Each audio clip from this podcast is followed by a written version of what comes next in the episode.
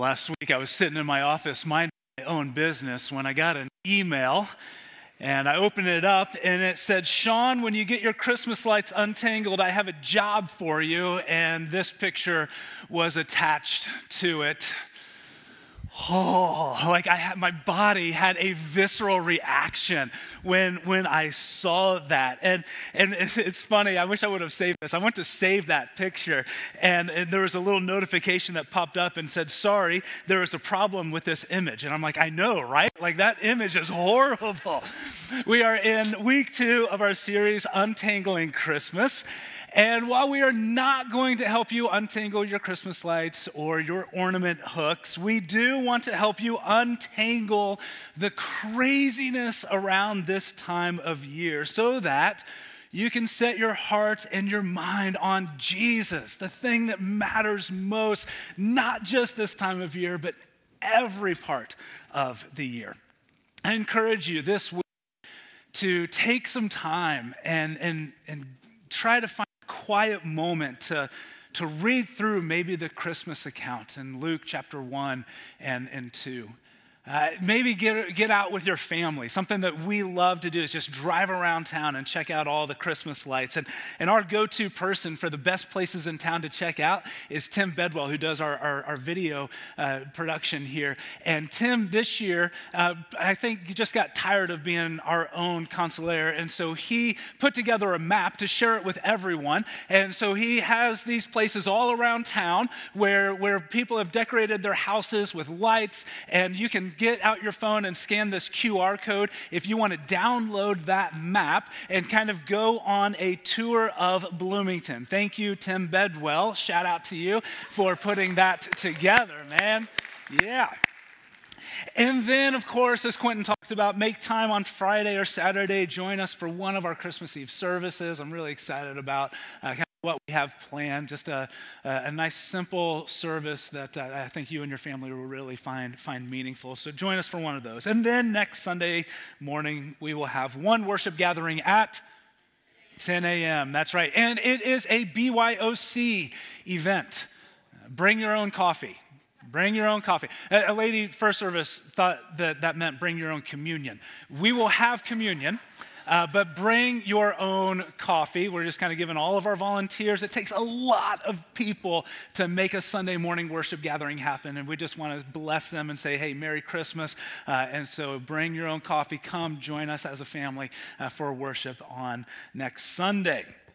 All of this, all of this is to help us untangle Christmas from the chaos of the season and set our hearts on Advent, which is what we want to do this morning. So, if you have a Bible or a Bible app that you like to use, turn with me to our text today, Luke chapter 1. Luke chapter 1. And if you use the analog version of a Bible, uh, flip over towards the end of Luke to chapter 24 and kind of put a finger in there as well. We're going to land there a little later. Luke chapter 1 and chapter 24.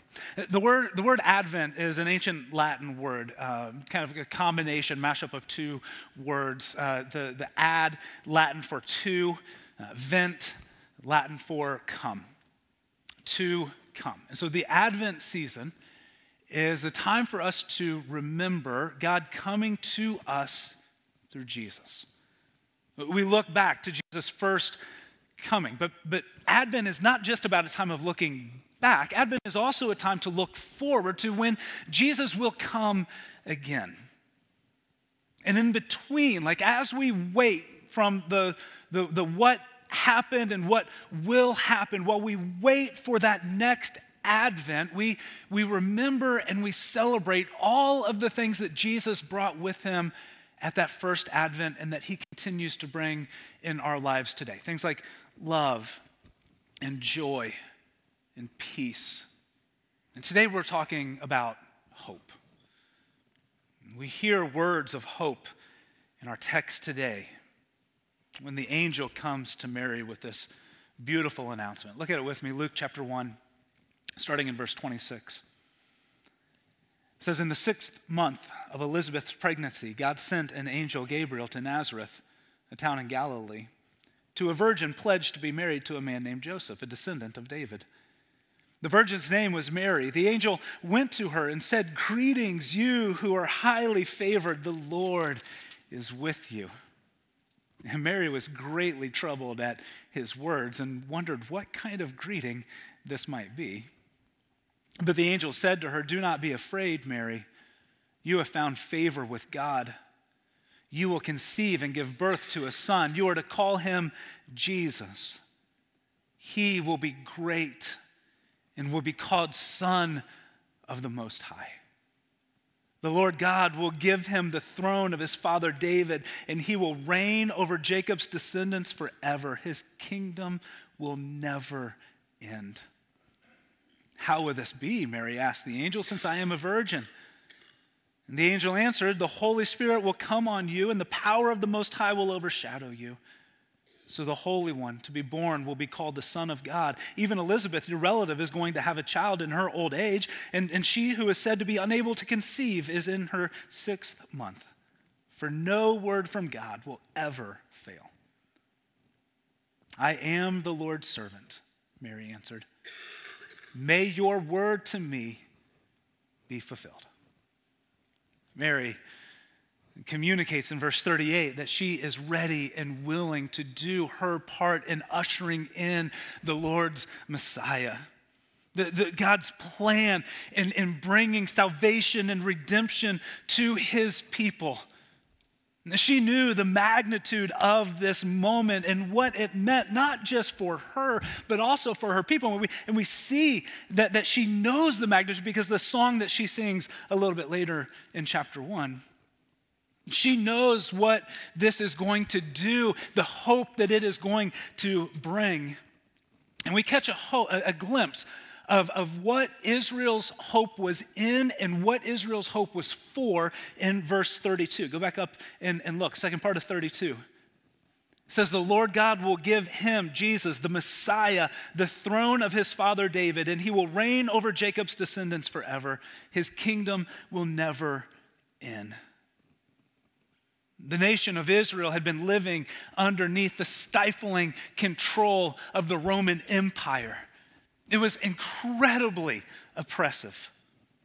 And the coming of the Messiah brought hope that, that it's not always going to be this way, that things are about ready to change. They believed that the Messiah would come and sit on David's throne, which was this picture of power and might and strength and victory that he would restore Israel to its glory and vanquish all of their enemies. And now here comes Jesus, who all signs is pointing to this is the one, he is the Messiah. And they start to believe and get excited that all of their hope is finally going to be fulfilled in him. But then fast forward to the end of Luke's gospel, in chapter 24. And you find people wondering if they got it all wrong about Jesus, if they had put their hope in the wrong one. And so, Sunday after the crucifixion, and all hope seems to be gone, we pick it up in verse 13. Now, the same day, two of them were going to a village called Emmaus, about seven miles from Jerusalem. They were talking with each other about everything that had happened.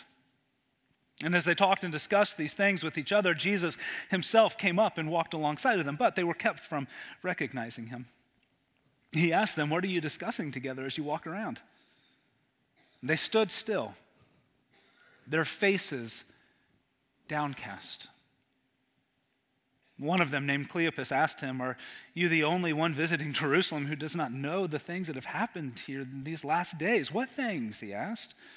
About Jesus of Nazareth, they replied. He was a prophet, powerful in word and deed before God and all the people.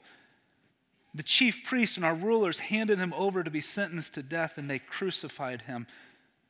But we had hoped. We had hoped that he was the one who was going to redeem Israel. We had hoped. You can hear the disappointment in their words, can't you? They had hoped that Jesus, the Messiah, would rally the troops, bring up an army to defeat Rome. They had hoped that, that he would lead this revolt against the oppressive taxes that could have been up to 80 to 90% of their income. They had hoped that the Messiah would have brought justice and freedom for them. They had hoped for all of these things, but instead, just a few days earlier, they had watched as that hope was crucified to a cross. And their hopes were dashed. Have you been there before? Verse 17 says that their faces were downcast. Man, I know what that looks like because I've seen it in myself. They were disillusioned and disappointed. Maybe you've been there. You're there right now this morning. You had hoped that this would finally be the year for some change in your life, but now you sit here and you look back and you realize that ah, it's just the same as it was last year and it's just the same as it was the year before that. You had hoped that by now that relationship that, has just been this constant source of strife for you would have come to some kind of resolution and healing, and yet it feels like there's just more brokenness and distance between you than there ever has been. You had hoped that this would be the year, after a couple of years of all of your family plans being wrecked by COVID and the different variants. You were excited that this would finally be the year that everyone was going to be able to get underneath one roof again. And then the stinking triple demic hits, and you don't know what it's going to look like. All of us know what it's like to feel disillusioned and disappointed. We are familiar with the confusion and sadness that we feel when something or someone that we put our hope in has let us down. And that's where these guys are as they walk this road to Emmaus. And what I love is that, is that Jesus, Jesus sidles up right next to them. He doesn't walk past them, he doesn't walk behind them, he doesn't criticize them, he walks with them in their disappointment and despair. It's a journey that many of us have walked. And we don't know where to turn, what's going on, what's next. And in the same way that the resurrected Jesus would eventually renew and restore their hope, I believe that Jesus continues to bring hope into our disappointment and despair. He continues to come and walk alongside of us in those moments too.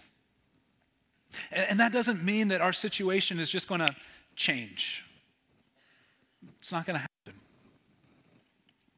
It doesn't mean that we're not going to go through difficult times. We, we will. It means that we have an anchor for our soul when the world around us feels like it is falling apart, when it feels hopeless and chaotic. And so, what is hope? In, in, in, our culture, hope is defined as a, as a couple of different things. Hope can be defined as wishful thinking. I, I, I hope that I get that Christmas bonus. I hope that I get that gift that I've been leaving hints all around for. I hope that we will have a white Christmas.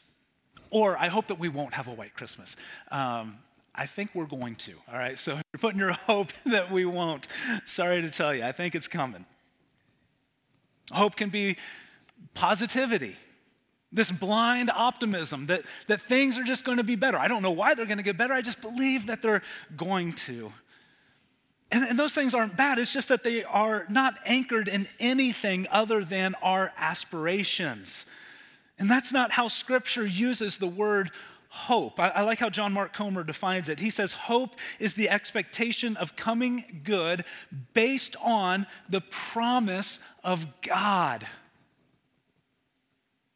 Our hope is based on something and someone more than wishful thinking and positive vibes. Our hope is anchored firmly in Jesus. And what or who your hope is anchored in makes all the difference in the storms of life.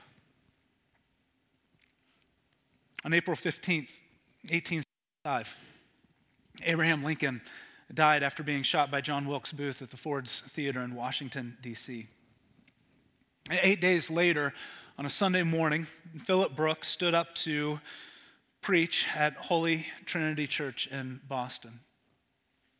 And as he stood there looking at his congregation, he felt just as bewildered and lost as they did. President Lincoln laid in state in Boston on that morning. And his mind was there. People's mind as a, a nation, people were still reeling from his assassination. And for the first time in a long time, things in the country had just started to feel hopeful again. They just started to look like they were moving in the right direction. And that hope was quickly replaced by fear and grief and uncertainty, by disillusionment and despair. And shortly after Lincoln's death, Brooks began a year long sabbatical, eager to exchange his fears for hope. A few months into his sabbatical on Christmas Eve, Brooks found himself in Jerusalem. And as darkness descended on that evening, he mounted a horse and rode from Jerusalem to Bethlehem. Journey of about five to six, seven miles would have taken him about an hour. And as he rode through the fields, he was struck by the thought that these were the same fields where angels had appeared to the shepherds all those years ago. And he imagined that it was a night much like that evening. It was silent, it was peaceful. And that experience led Brooks to later write one of the most beloved Christmas carols of all time, a song that celebrated the birth of Jesus for bringing light into the darkness of this world. He would write, O little town of Bethlehem, how still we see thee lie. Above thy deep and dreamless sleep, the silent stars go by. Yet in thy dark streets shineth the everlasting light. The hopes and fears of all the years are met in thee tonight. Love that last line. All of the hopes, all of our fears come crashing and meeting at Jesus. Our hope is firmly anchored in Him, the one who is able to transform our fears and our disappointments and our despair. But how does He do that? I just want to quickly give you three promises that I hold on to that give me hope when it kind of feels like I'm walking around in darkness. First, I have hope because one day Jesus will return and make all things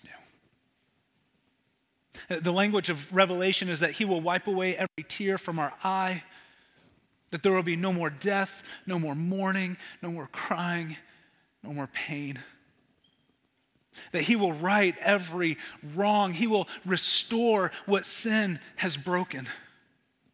As followers of Jesus, our, our hope is that we are able to, to look at the resurrection and, and see through it to our own resurrection. Our, our hope is that we are able to look past the horizon to a light that is breaking. And the promise of daybreak gives us the strength and the courage to walk through the darkness that this is not how it's always going to be. Second, I have hope because Jesus is with us in our suffering. Whatever comes or whatever doesn't come that we desired, man, we are not alone. He is still Emmanuel. He is still God with us, and nothing can change that. He is with you in your suffering. He is with you in those quiet moments where a memory from the past pops up and, and just haunts you again, brings up this rush of regret that you feel afresh. He is with you in your longing for a family, child, a grandchild.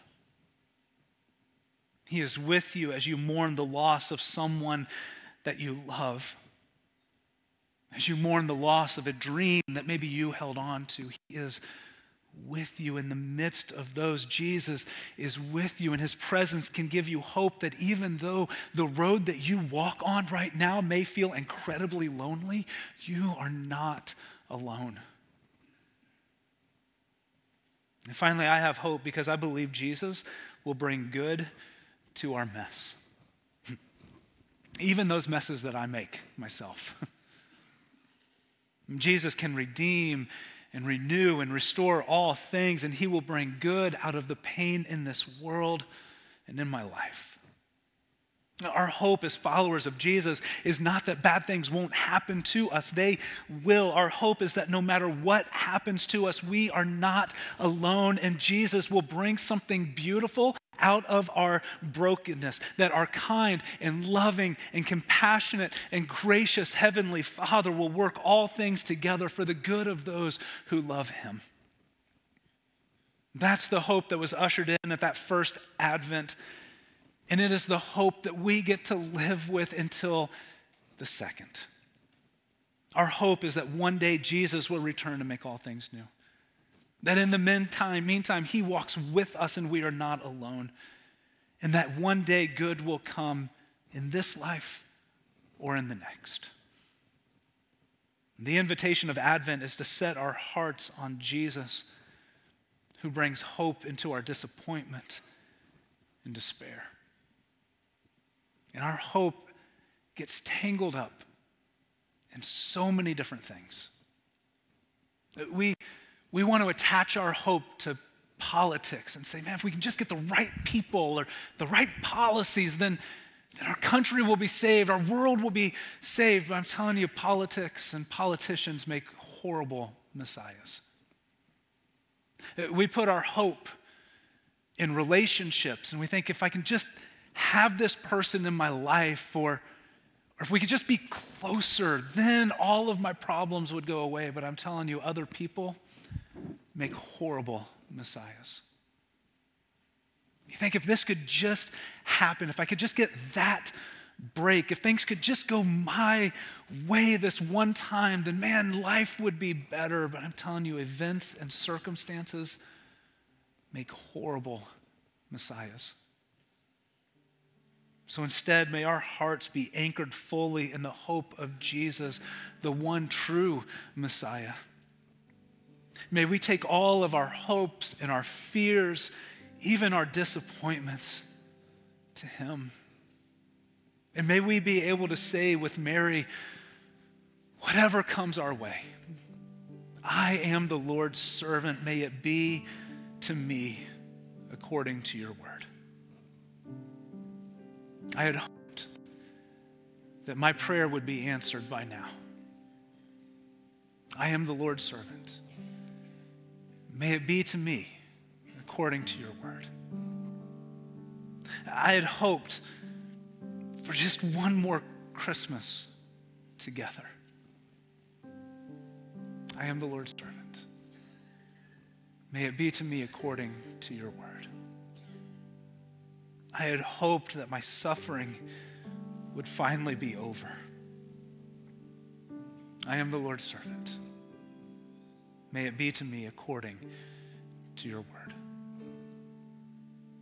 In the midst of all your hopes and your fears, your disappointments and despair, may Paul's prayer in Romans 15 13 cover you. May the God of hope fill you with all joy and peace as you trust in him, so that you may overflow with hope by the power of the Holy Spirit. Amen. Thank you for watching this message from Sherwood Oaks Christian Church.